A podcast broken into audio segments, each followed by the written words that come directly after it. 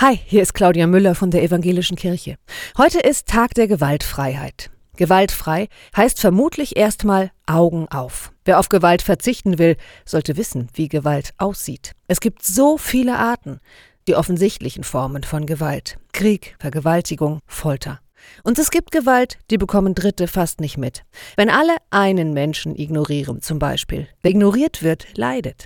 Oder Gewalt in der Sprache. Wer immer als talentfrei bezeichnet wird, hält sich irgendwann selbst dafür, obwohl Gott ja nur wirklich jedem Menschen Talente mitgegeben hat. Also erstmal Augen auf und dann los. Gewaltfrei handeln ist nämlich genau das. Handeln. Für ein klares Ziel. Sich abseilen wie Greenpeace-Aktivisten für das Klima. Mit einem weißen Blatt für Frieden in der Fußgängerzone stehen, so wie junge Menschen in Russland. Oder beten. Geht alles. Handeln ist das Gegenteil von Aussitzen. Heute am Tag der Gewaltfreiheit und an allen anderen Tagen im Jahr. Bleibt behütet.